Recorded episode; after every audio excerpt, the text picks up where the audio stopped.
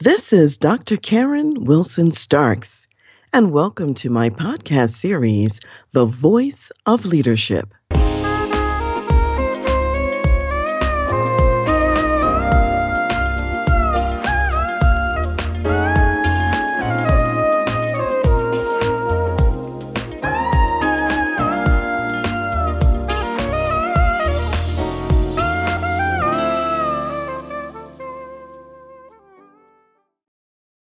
Today, we're doing part two of my interview with James Johnson.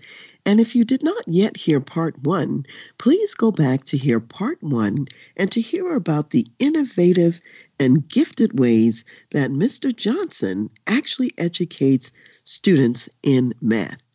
And today, we're going to pick up where we left off and he's going to give us some success stories and examples of how he's making a difference in students' lives. And you know, James, I know it's hard in, in the line of work that you're in because we know across the board, teachers are generally underpaid, they're undervalued, they're underappreciated. And yet, you are making a difference in the lives of students and in the lives of future leaders. And I know that sometimes it feels like it's only maybe one student at a time. What I want you to share with us, though, is maybe a story about a student, a success story that keeps you going and keeps you inspired. Maybe someone who started off kind of rough and they made it some kind of way and they came back to tell you what happened in their life. So, what's, what's an example of that? There's been a few.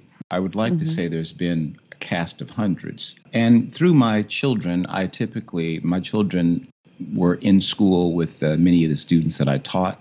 And so through my children, I get anecdotal information and stories. Uh, hey, tell your dad uh, the following. And typically, they're, they're happy that they had me because some way I inspired them. I can think of a couple of situations. One young man came to me, I think at the time he was 16, 16 and a half. He was supposed to be almost a junior in high school, but he barely had freshman credits he was pretty dejected. I was his advisor and math teacher, and I pretty much read him the riot act. And I asked him, you know, what have you been doing? This is not sufficient. He kind of looked at me with open eyes, and I said, here's what you're going to do you're going to show up to school early, you're going to pursue me. And he said, Well, what do you mean by that? I says, Wherever I am at in this school, you're going to find me and you're going to ask me questions. So I gave him a methodology. You're going to stay late as I told him this, he was slumped down in the chair, and I told him, "Sit up." You know, you, you, you're talking to a man. I want you to respond like a man. So sit up straight in the chair. So he kind of straightened up. And I said, Can you agree to do the following things? And he said, Yeah, I guess so. So I thought, okay, we'll see how this is going to work. The next day, he was there. So I said, Hmm. And I noticed he was staying late. He was asking questions. I don't think anything I told him at that time, as I reflect back on it, was super motivational. And uh, I kind of bit into him a little bit, but he responded to that. That young man graduated, he acquired his credits. He got in a program called Running Start, which allows you to take uh, college classes at the same time you're in high school, and the school district pays for your, your classes. When he graduated from high school, he also graduated from community college with his associate's degree. And uh, the next thing I know, he had applied and was granted entrance to the University of Washington. He graduated from the University of Washington. While he was there, he got in student government. So he just loved being participating in that whole process. He is now an English teacher in Atlanta, Georgia. He and I keep in contact, and he's proof positive that it's not where you start, it's what you do to catch up and then where you finish. And he is so appreciative of the lecture that I gave him. And, and not just the lecture, but I gave him a pathway, I gave him a methodology. Here's what you need to do, and here's how you need to do it. And oh, by the way, if you ever need any assistance, I'm there for you. And he just took advantage of that and would frequently come and talk to me during lunch, before school, after school. He had a ton of questions.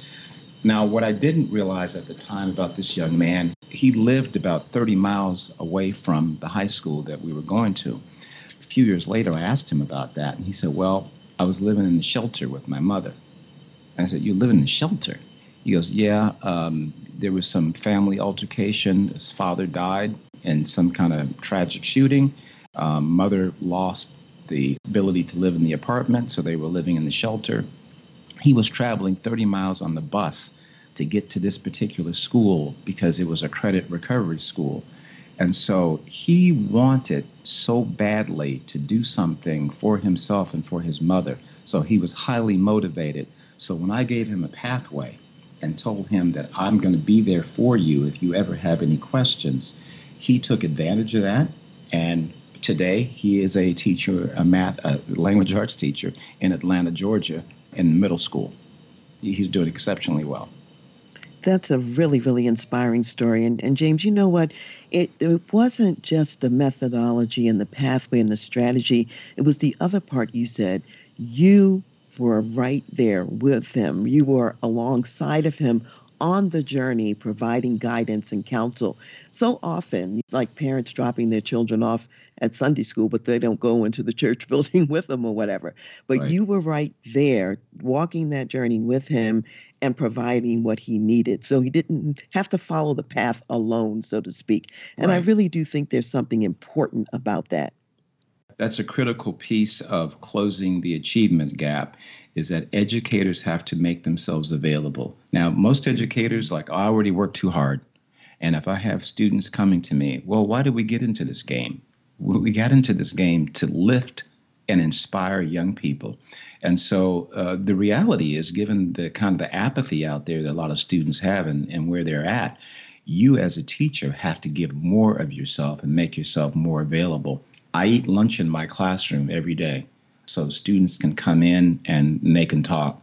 Sometimes in the morning, I have particular days during the week where I cook pancakes in the morning. Sometimes students who come in my classroom are not even my students but they come in for the pancakes. And so as we're cooking pancakes, we're also talking about math. And so my classroom becomes a safe place, but they clearly know we're here to, yes, enjoy ourselves, but we're here to talk about math. So now coming to school and math, it can be related to having some enjoyment. And I think that piece of being there for students, letting them know, I have you, I'm not going to, I'm not willing to just let you drop is so necessary for children of today. Absolutely. And James, I know that one of the reasons that you are still remaining in the school system is related to the superintendent of your current district. And your superintendent is very motivated to make a difference in these at risk populations. Even though that's the case, it's still difficult to change the current education system for children at risk. Say a little bit more about that, what you see the superintendent doing, and what the future looks like.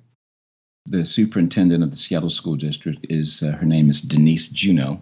Superintendent Juneau is a member of the Blackfoot uh, Indian tribe from Montana, Browning, Montana to be exact, uh, which I had an occasion to visit Browning, Montana this summer on a driving trip. She has declared in her strategic plan for the school district that one of her primary initiatives is to close the achievement gap specifically of African American males at all levels, so from elementary school through high school. She has very creatively obtained resources to build infrastructure. She's appointed a woman by the name of Dr. Mia Williams to be in charge of this whole program. So Mia now has a department she has specific, uh, her direction is to come up with programs to do professional development for teachers at all levels to address this glaring gap. Uh, Superintendent Juneau is the only superintendent in the history of the Seattle School District who has made this initiative a part of her strategic plan. It came as a shock to a lot of people because once you put it in a strategic plan, various departments have to get in alignment and have to demonstrate plans to support that particular initiative. So that's going to drive synergy at all levels in the school district. By her doing that, and by her forming a department that reports directly to her, she is putting people on notice that we're going to have to do something new, not the same old thing that we've been doing in the past with disastrous results. And so, new methodologies of uh, instructing students, new family engagement to try to get families engaged, invested in their children's education. So, all those things that she's doing will have a result. And I think primarily when we look at her background, she is someone who came from a economically depressed area in Montana, and she has walked the path. She knows what's necessary on the, from the standpoint. She knows how children look at themselves based on their circumstances, and she knows what makes a difference in the lives of children. She is not just you know talking the talk. She's walking the walk by putting structure infrastructure in place and resources to act to draw a line in the sand saying we are going to address this head on and we're going to make a difference. So i believe that over time we're going to get more inspired young people we're going to get more inspired families vested in their children's education and as you know dr karen it takes a village so what she is attempting to do is she's working with the mayor of Seattle, Jenny Durkan. The city has an educational platform that works with this, the school district, uh, Seattle School District. She is bringing together different resources and stakeholders saying that we all must do something about this current situation. So I have to give her a lot of credit for her initiative. Yeah, and it sounds like that's a, good picture of that collaboration at work. And it would be very difficult for you to continue to innovate and do what you're doing without some of that top cover in place. I would say that this is a perfect example of what you're even teaching the students in the math class through the collaboration piece. Right. So, James, I know that one of the quotes you like is by Emily Dickinson, and she said, Imagination ignites the slow fuse of possibility. What is the relevance of that quote for you? It's something that's so important that young people have to dream. They have to just think what's possible.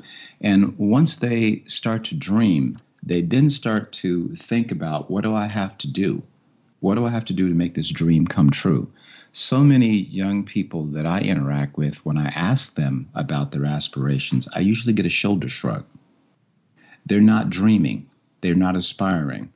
Or what they'll tell me about is you know, football, basketball, or they want to they want to go into music, and I say that's fine. What's your what's your plan B? What's your backup plan? Um, why do I need a backup plan? Well, what if you get hurt? What if that doesn't work out? What, what, are you going to do to supplant, you know, you to help you be successful? So it's critically important to inspire children. And I think so many of our children are not exposed to things. They, they don't go to museums.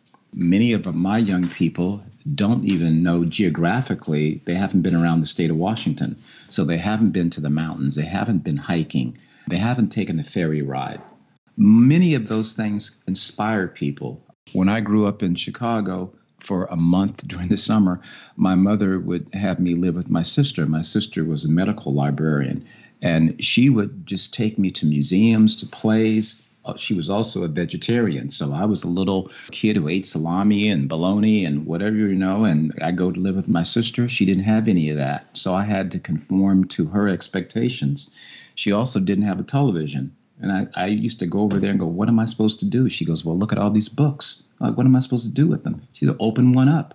So sometimes, just out of sheer boredom, I would open one of her books and try to do my own entertainment. But she had her own methodology. She knew I was a struggling student, so she was trying to expose me. She took me to films and to movies, and I was so happy that she said, We're going to go to a movie tonight. And I was, Oh, finally, go do something that's fun. But when I would go to the movie, I realized they're speaking a different language and I can't understand what they're saying. So I'm poking my sister saying, I don't understand. She has, you have to read the subtitle. Uh, what, what is that? The words below. So again, in her methodology, she was exposing me to different things and she was igniting my imagination. So once young people start to dream, all you have to do as an adult is step out of the way because they are going to supply their own motivation they're going to get up, they're going to go to school, they're going to see me on Saturday because now they have aspirations of doing something. So many of our young people have stopped dreaming, even at an early age 13, 14, uh, and beyond. There's nothing up there in terms of what they want to do. So igniting students is uh, is necessary to just get out of their way and then let them supply the motivation. So every teacher everywhere needs to ignite students with giving them some possibilities and then letting the students kind of reflect on that and then try to come up with a plan to make it true. You know what? It sounds like that igniting of possibilities and, and, imagination, it occurs at all levels. We've been talking about igniting the student and then also the educator, also coming with imagination and new and interesting approaches, such as what you do. The administrators, such as the superintendent, as well, coming in with imagination. It's it's really important at all levels. Now, James, you know that this show the voice of leadership is for leaders out there, mostly maybe working in a corporate setting, executives along the way. What message would you like to leave to some who perhaps might have even been your former colleagues, if you will, when you were working in corporate America? What message would you like to leave to ignite the imagination of those listeners? That's a great question. I think everyone at all levels needs to be present. So if if anyone is out there who's listening, ask yourself when's the last time you went into a school at any level, elementary school, middle school, high school, and when you go into the schools, what are you leaving behind? What seeds are you planting? So go in, participate, let students see you, let them understand your story. Many young people don't understand. They're looking at an adult, the adult looks good, they're dressed in a suit, and they look at you, they think you're different. So, students are very interested in your personal story. What did you do? How, how, what kind of student were you when you were in school? What made you successful? Anyone who's out there in any walk of life, if you can go back into a school and just be visible, and we have adults of color, males, females, who can go back into a school and tell their story and demonstrate to young people if I was able to do this, so can you. And here's what you're going to have to do. I always accentuate to young people the value of work and the value of getting up if you get knocked down. I would tell anyone who's out there go into a school, contribute, and also try to be consistent. So don't just go, yeah, five years ago I went into a school and I made a cameo appearance, but try to be consistent, adopt a school, go into the school, talk to the young people, tell them your story, and then try to be consistent year after year to the best of your ability, even if it's once a year. Just be regular about going in. You'd be surprised how a story and seeing an adult who comes back in to give will inspire a certain percentage of the population. Now, are you going to inspire everyone? No. But you will grab some kids on the margin who might be a little bit ambivalent about education and listening to the story of an adult, that will inspire that young person and they will remember that and go home and probably have conversations with parents and friends about the adult who came into the school and told them a story. And so now that young person is ignited. They want to emulate what you've just demonstrated when you come back into the school space. So adults have to step back in and participate in some capacity. Don't have to teach necessarily, but just go into a school and be present. You know, that is just a wonderful uh, call to action on your part. Normally, I leave a homework assignment, but since you're the teacher, you left the homework assignment today. So, thank you so much, James, for being my guest on the show today and for also that call to action to all of you out there. In other words, we are all educators. We can all make a difference by sharing and telling our stories by doing it consistently. So ask yourself today where will you show up? Who will you inspire? How will you tell your story so that you pass the leadership baton onto a much more prepared next generation. So thanks for listening. James, thanks for being here, and we'll see you next time. My pleasure.